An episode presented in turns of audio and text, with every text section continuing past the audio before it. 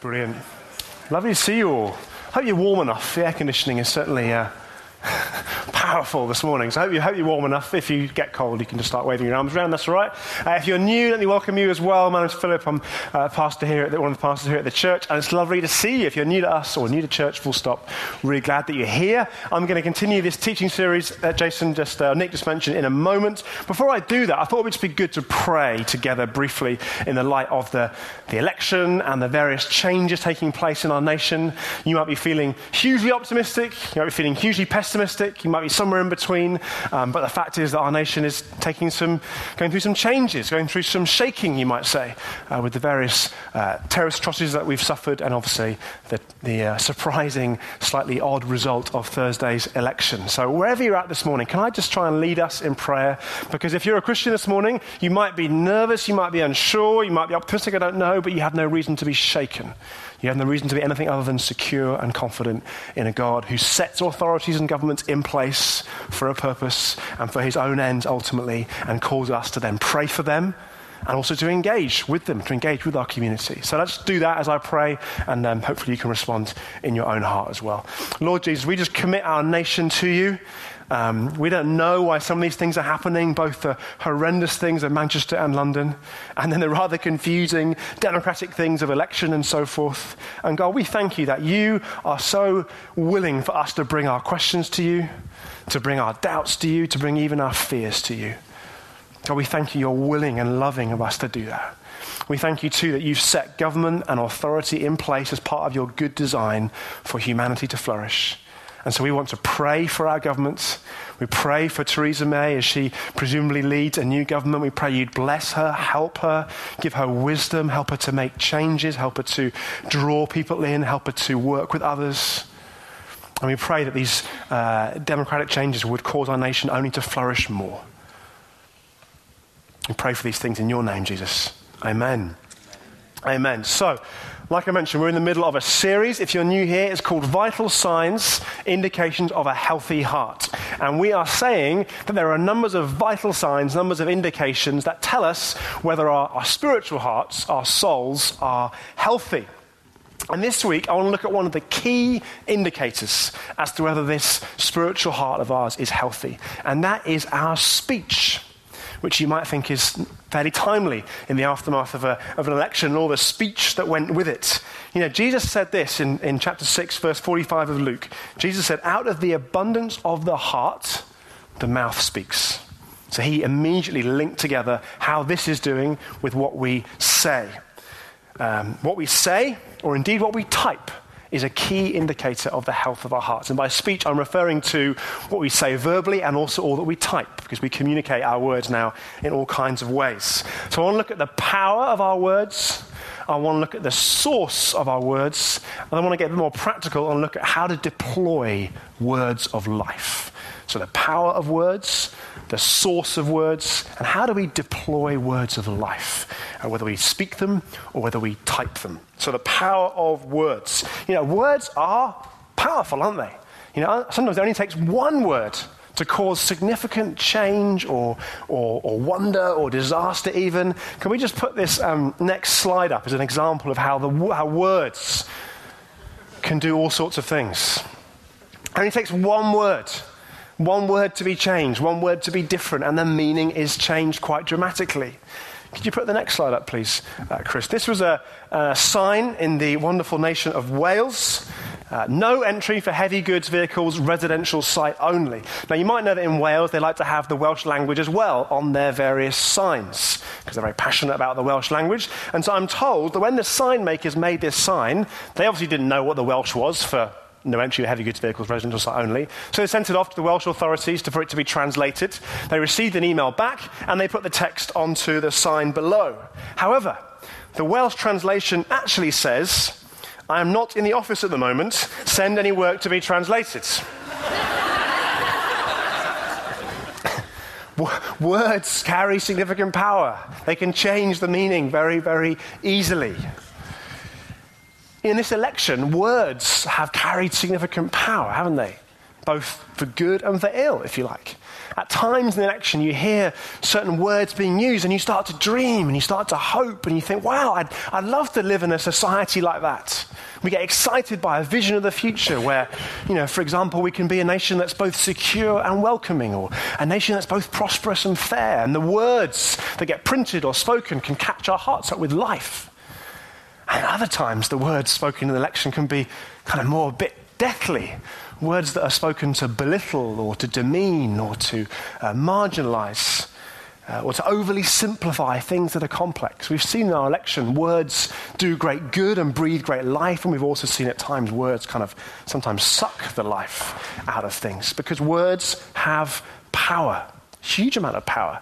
And the Bible's been saying this for a long time. The Bible's very clear that words have dramatic amounts of power. On the screen behind me now, we could put the next slide, and there's a summary of some of the things the Bible has to say about words. So the Bible says that words are both very dangerous and also very, very good. Either way, very powerful. And that's a, a, snippet of some of the ways in which the Bible describes the danger of words, the times when words can bring something more akin to death than life. They're mostly taken from Proverbs, but also from other parts of the Bible. That words can be like sword thrusts to us, they can be that damaging. Words can cause people to come to ruin, to stir up anger, to pour out folly, to break the spirit. They can be like death, even. Words can bring filthiness, foolishness, a world of unrighteousness. Words can set on fire the entire course of life. Words can be like deadly poison. Words can be like restless evil. They can be like salt water, bitter in the mouth. I was pretty blunt about the dangerous power of words. But it also tells us about the wonderful life giving power of words.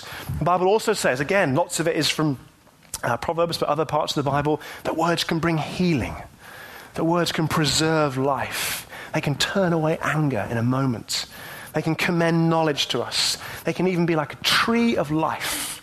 It's the kind of power that words have. They can build up. They can give grace. They can be part of thanksgiving. They can be kind, tender hearted, forgiving, gracious. Words can be seasoned with salt not in the sense of being bitter, but in the sense of flavoring and preserving what is good. They can be like fresh water in the mouth. Words can even be like oracles of God, the very words of God in our mouth. The Bible is very clear. Words have great power. And in simple terms, the Bible is saying words have the power of death, such is their power, and they also have the power of life. I wonder where we are at, or where you are at this morning, in terms of how you use words on that spectrum of death to life. I'm guessing most of us aren't always using words to bring death. Probably also, we're not always using words to bring life. So, where would you be on the spectrum of, the, of words at the moment?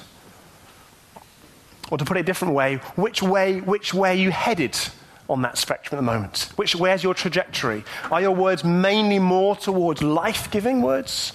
Are they mainly more towards kind of deathly words? Where is your use of words, both online and verbally, at at the moment? At which point, we could just finish, and I could just say, right, end of, end of sermon, end of talk. Really, you need to go from here, and you need to do these things.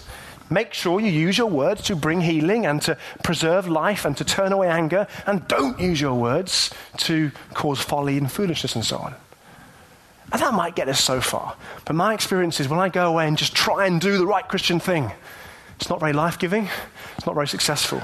So we're going to get to some practical things in a moment. But first of all, I want to think about what is the source of our words. Rather than leaping into the how, what is the source of our words? I want to return to the verse that I mentioned right at the beginning when Jesus speaks in Luke 6. And in verse 43, Jesus says, For no good tree bears bad fruit nor again does a bad tree bear good fruit. For each tree is known by its own fruit. For figs aren't gathered from thorn bushes, and nor are grapes picked from a bramble bush. The good person out of the good treasure of his heart produces good, and the evil person out of his evil treasure produces evil. For out of the abundance of the heart his mouth speaks. Jesus is saying our words are like fruit. And the fruit is not decided by what the fruit wants to be, the fruit is decided by what kind of tree it is. A fig tree produces figs, and a vine produces grapes. A thorn bush cannot produce figs or grapes. And Jesus is saying it's the same principle with our words. They stem from their own tree, which in our case is our heart, our souls. The type of heart we have, Jesus is saying, that's what will determine the type of words that we speak. Now remember, this whole series is not about just looking at this, it's not about symptom change. It's not about trying to speak more words of life. It's not about making sure, be more prayerful, be more joyful, be more generous. What this series is about is going, taking a step back and looking at what, how our heart is doing.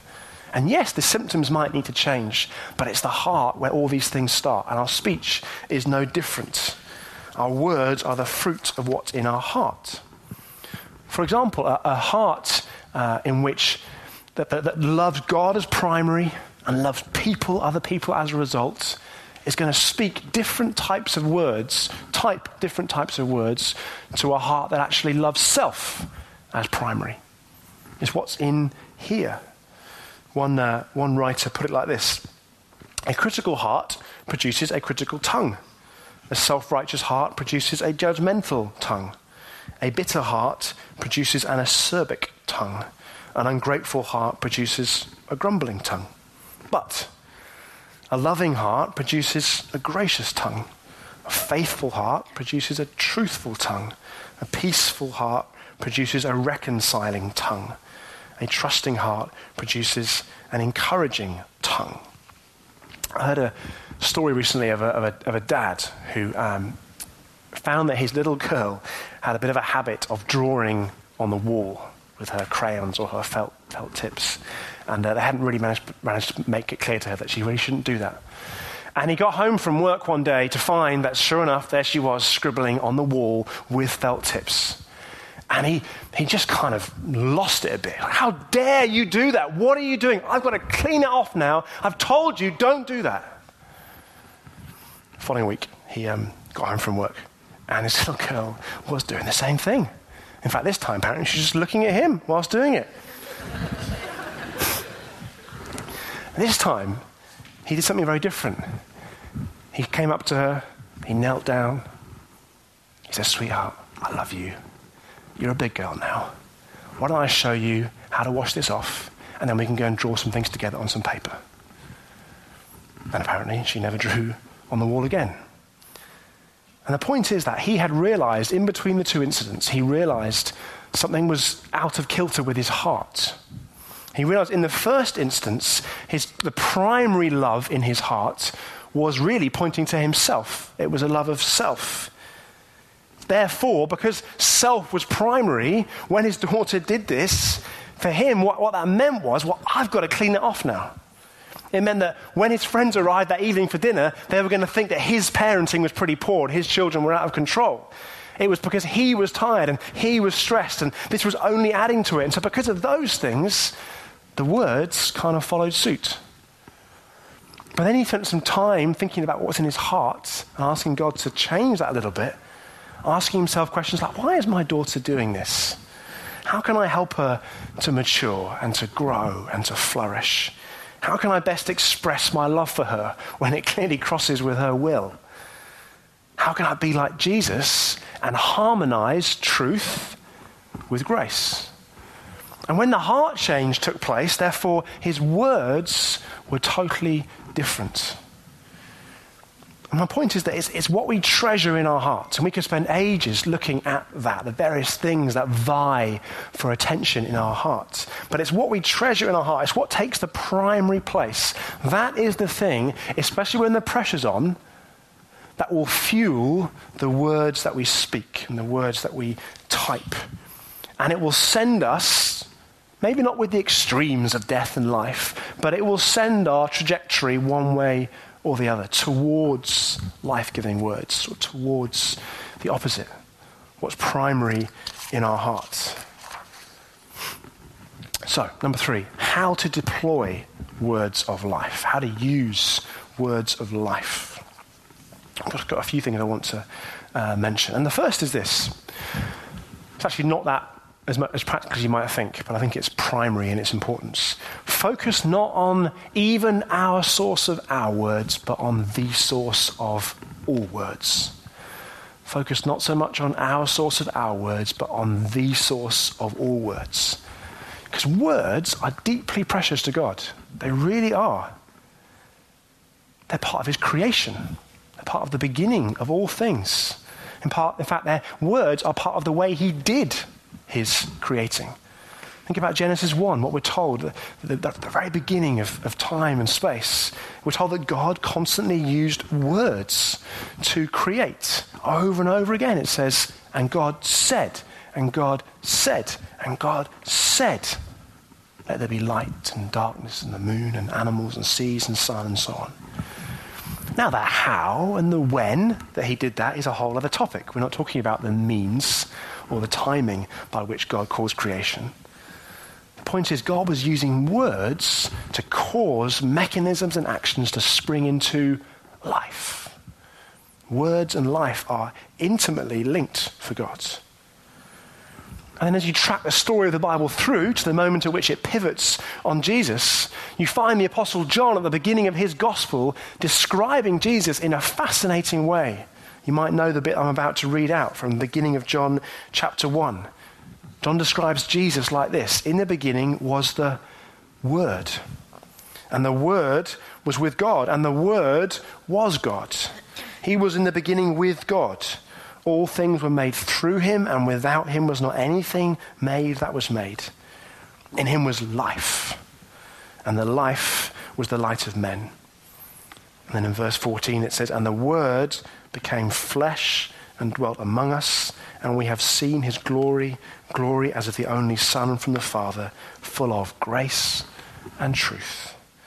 So in Jesus, we have the Word, the one who, in some extraordinary way, Jesus, who was present with the Father and the Spirit at the beginning of all things, Jesus, the Word, carrying out the Father's spoken word into creation. And then 2,000 years ago, he becomes flesh. He takes the form of a human. And how does he speak? With grace and truth. With truth and grace. So you could say, in Jesus, the Word becomes flesh and then shows us how to use words.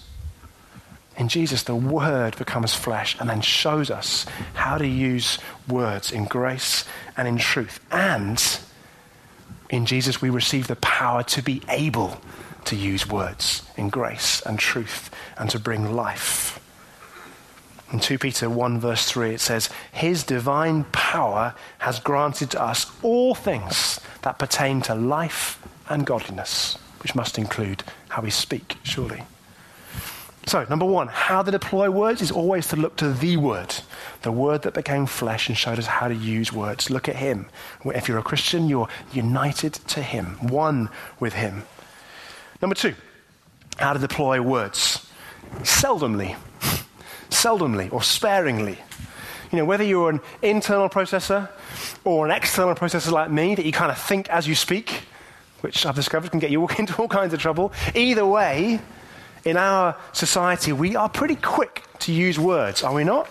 We live in an age where we have never had so many means of quickly using words, whether it's to text or to WhatsApp or to tweet or to email. We can use words like that. So, without even having to speak them, we can use them. But the Bible would caution us when it comes to that aspect. Proverbs 10, verse 19 says, When words are many, transgression is not lacking. But whoever restrains his lips is prudent. And James, Jesus' brother, puts it typically bluntly in chapter 1, verse 19 Let every person be quick to hear and slow to speak. That has impacted me that this week. I've been exploring just that kind of verse this week myself. Am I quick to listen and slow to speak? Or am I slow to listen and quick to speak? You look at Jesus. Not only did he listen to people so well, to the point where he knew what was in here, not only did he consider so carefully his choice of words, he was prepared not just to speak seldomly, but to be silent. Very prepared to be silent. It's almost as if Jesus had some kind of freedom that perhaps we don't always have when we need to respond to things so quickly. He didn't need the last word. Have you noticed that about Jesus? He didn't need the last word. I know, I know often I need the last words. Being married teaches you that. Just want to finish this off discussion off quite nicely. Ding ding, last word. Jesus never needed the last words. There's a writer called Michael Kelly who explains it like this. From the very beginning of his ministry, Jesus knew absolutely who he was and what he was here to do. He was and is the Son in whom his Father was and is well pleased. At every moment of his earthly life and ministry, he was completely confident in his identity and mission. Even when the crowd wanted to hoist him on their shoulders and carry him to power, Jesus felt no need to succumb to their praise. We feel the need to respond in such situations in part because we lack the same assurance and confidence. We don't always know who we are, or at least we haven't fully embraced who we are in Christ. And this is the key bit. This is what it means, in some ways, to be a Christian. We, because of Jesus, have become sons and daughters in whom the Father is well pleased. And because we are, we have no need for any more self justification. If this truth had deeper roots in our hearts, we might be slower to speak. To be a Christian is somebody who is united to Jesus, a son or a daughter of the Father, and Jesus says, God says over you, You are my son, my daughter, in whom I, have, I am well pleased. And when that gets deep into your heart, you don't need to have the last word. You don't need to be the one who responds to win the argument. You don't need to be the one who has to justify themselves because a Christian is somebody who God, the eternal God, the one who spoke creation into being, is well pleased with. That's helped me this week.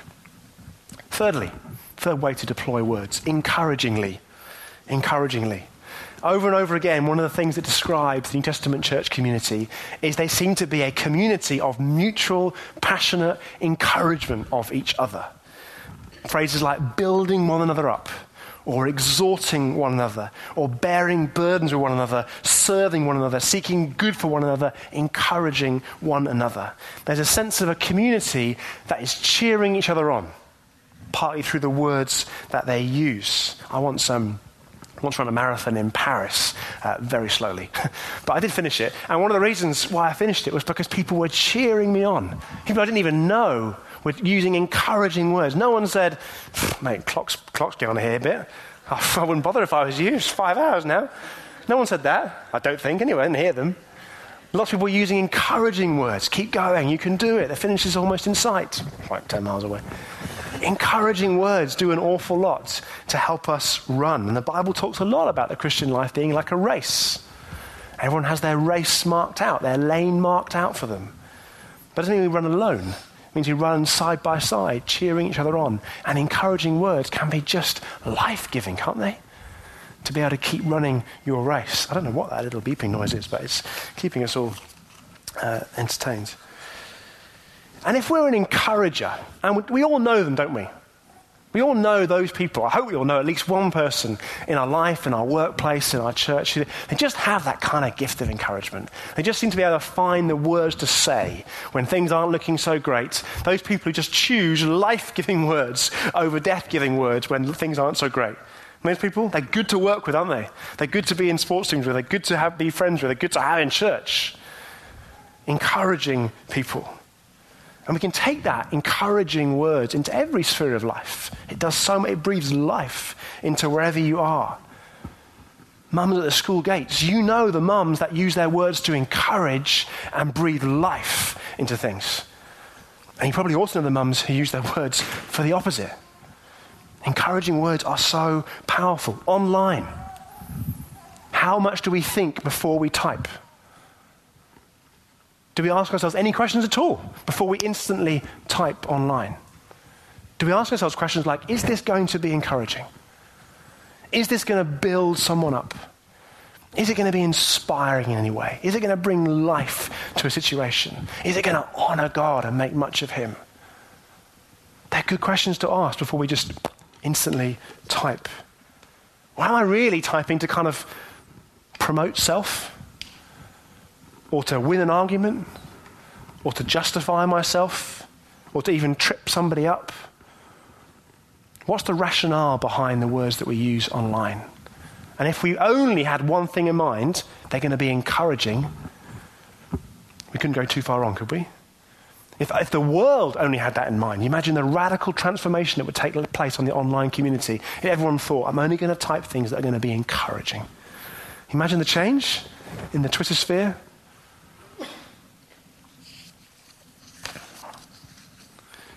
And again, don't just try and do that thing. Remember, to be a Christian is somebody who is empowered to do this. The word, Jesus, didn't just say, This is how to use words, now copy me. He said, I'm giving you the counselor, the, the comforter, the Holy Spirit, the encourager. The one who encourages you the most is the one that can help us to encourage others with our words. Two more. Fourthly, we use, I want to deploy words by doing so gently. By doing so gently. So if we do so by thinking about the word, we do so seldomly, we do so encouragingly, and we do so gently. Because speaking words of truth and grace doesn't mean we only use easy words and we never use hard words. Doesn't mean that all the words that we use are immediately pleasant to the hearer. That's not what we're talking about as authentic um, discipleship. Jesus came in truth and grace. So it's not about using flattery. It's not what we're saying, using light, fluffy, flattering words. Because we can speak words that might sound encouraging or kind or gracious, even, but actually it's flattery if we just kind of get under the bonnet a little bit. And the difference is that flattery ultimately is not about building someone up or encouraging them or teaching them or, or spurring them on. Flattery actually is about using pleasant sounding words to manipulate someone to our own ends. That's kind of what flattery is, but it's dressed up in in nice words. God tells us in Proverbs 29:5 that a man who flatters his neighbor actually spreads a net for his feet. We trip people up by using words of flattery. So hard words have a place. And when in unity with Jesus and empowered by the Spirit, we, sp- we seek to speak truth and grace, or grace and truth, they may not always be soothing, it may not be soothing or pleasant truth. It may not be soothing or pleasant truth. But if it's done gently, gently from a position of love for God and love for people, then hard truth is still life giving. That's what we're after. I'm sure I'm the only one that some of the most life giving words that have been spoken to me have been some of the hardest words that have been spoken to me. The opposite of flattery. You had that? People have loved you enough to gently and carefully point things out, and in the end, that brings life. Not flattering you and letting you um, go the other way. You know, let me give you an, let me give you an example of using, I hope it's a good example, a real live example of me using gentle words to speak a harder truth or even to correct. One thing I've noticed in the life of this wonderful community is that some of us have begun to use the name of God in quite casual ways on occasions. So, oh my God or OMG, of course, it gets used all across our culture. And if you're not a Christian this morning, I've got no problem with you using that in some ways because to be casual about the name of God is consistent with a worldview that is casual or dismissive about God. Makes sense. But if, if you're singing and praising the name of God to be powerful and wonderful and to, to hold truth and to be the source of life, and if you're believing that this God is holy and wonderful and has yet done all that needs to be done to, be, to bring you to Him, and then we use a phrase like, oh my God, do we not just kind of suck the life and the magnificence and the wonder out of the, the name of God? So I'm just trying to bring a, just a gentle correction to something that I've just observed that to be a Christian is to believe there is power in the name of God, there is wonder in the name of God, there is magnificence in the name of God. And then to, to use that then casually, to use it in vain, as the Bible would say, kind of just then sucks some of that out. Doesn't honor God and doesn't point people towards Him. So I would ask us to think carefully about that if that is something that you find has just kind of seeped into your everyday language. And again, the answer is not just to try a bit harder and don't do it. The answer is to work on this, is to fill up your heart with magnificence of God, with why God is wonderful, with why He's awesome, with why He's amazing. And when our heart is filled up with the magnificence of God, then you can't but help use the name of God in the same way. There's my example of a gentle correction. You can judge for yourself how it went. And the final how to use, how to deploy words is creatively creatively. John Piper is an American pastor, and he said, God made words to carry the freight of truth and beauty. God made words to carry the freight of truth and beauty. like a train that is carrying precious, precious, precious things. You know, Jesus used words so creatively, didn't he? Constantly using metaphors and similes and illustrations and thinking really carefully about how he could point people towards God. He was so creative with his language, telling stories. We're invited to use words creatively to carry the freight of beauty and truth. I know some of you love to write or blog or, or sing or speak or write lyrics, and that's part of God in you. The God that spoke into being has put creativity inside you. And we're invited to use these, this wonderful gift of words that we can use creatively and generously and kindly to, to exalt things of truth and grace and wonder and ultimately point people towards God. You know, another way of describing a Christian, the Bible says, is a, a new creation, a brand new person with, the Bible says, the mind of Christ, which is a baffling concept in some ways. But if you have the mind of Christ, then you can think like Jesus, can use words creatively like Jesus to point people towards Him, to point people towards truth and grace and mercy. So, what am I saying? How to deploy words. Focus on the word. Always come back to Him the Word who became flesh and showed us how to use words. If we're a community that does that, and then a community that use, uses words seldomly or sparingly, encouragingly, gently when correcting and speaking hard words, and creatively, that would be a beautiful thing, wouldn't it? And it already is a beautiful thing in many ways. But a community focused on the word that then uses words like him sparingly, encouragingly, gently when speaking hard words, and creatively is a beautiful, beautiful thing. And we can be like that. Why? By trying hard? No. By focusing on the word and receiving the empowering, encouraging work of the Holy Spirit inside these hearts so that we start to speak and type words of life all the time. Um, Jamie, could you come and help us to worship with the band, to respond?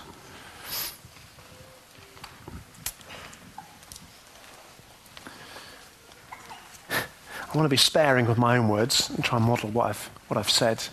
And sometimes just moments of reflection are really helpful, uh, especially if you are more an internal process. Moments of silence are really helpful just to reflect. Um, so I'm just going to leave just a bit of space to do that, just a safe place here. You can close your eyes if you want to. I want you just to reflect on where do you think you are on the spectrum of words that bring life or death? What might God be saying to you this morning about how he wants to use your words online and speech wise to bring life.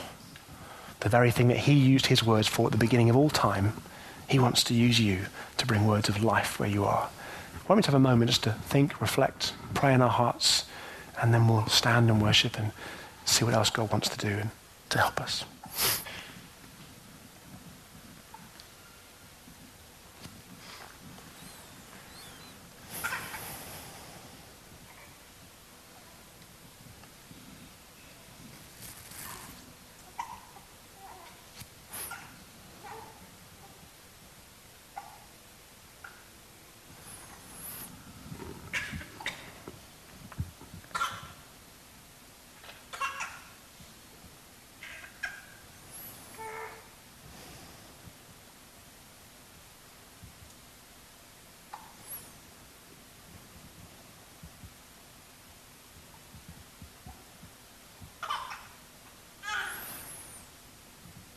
Lord God, we, we thank you that in Jesus we see uh, the perfect example of how words are used to bring life.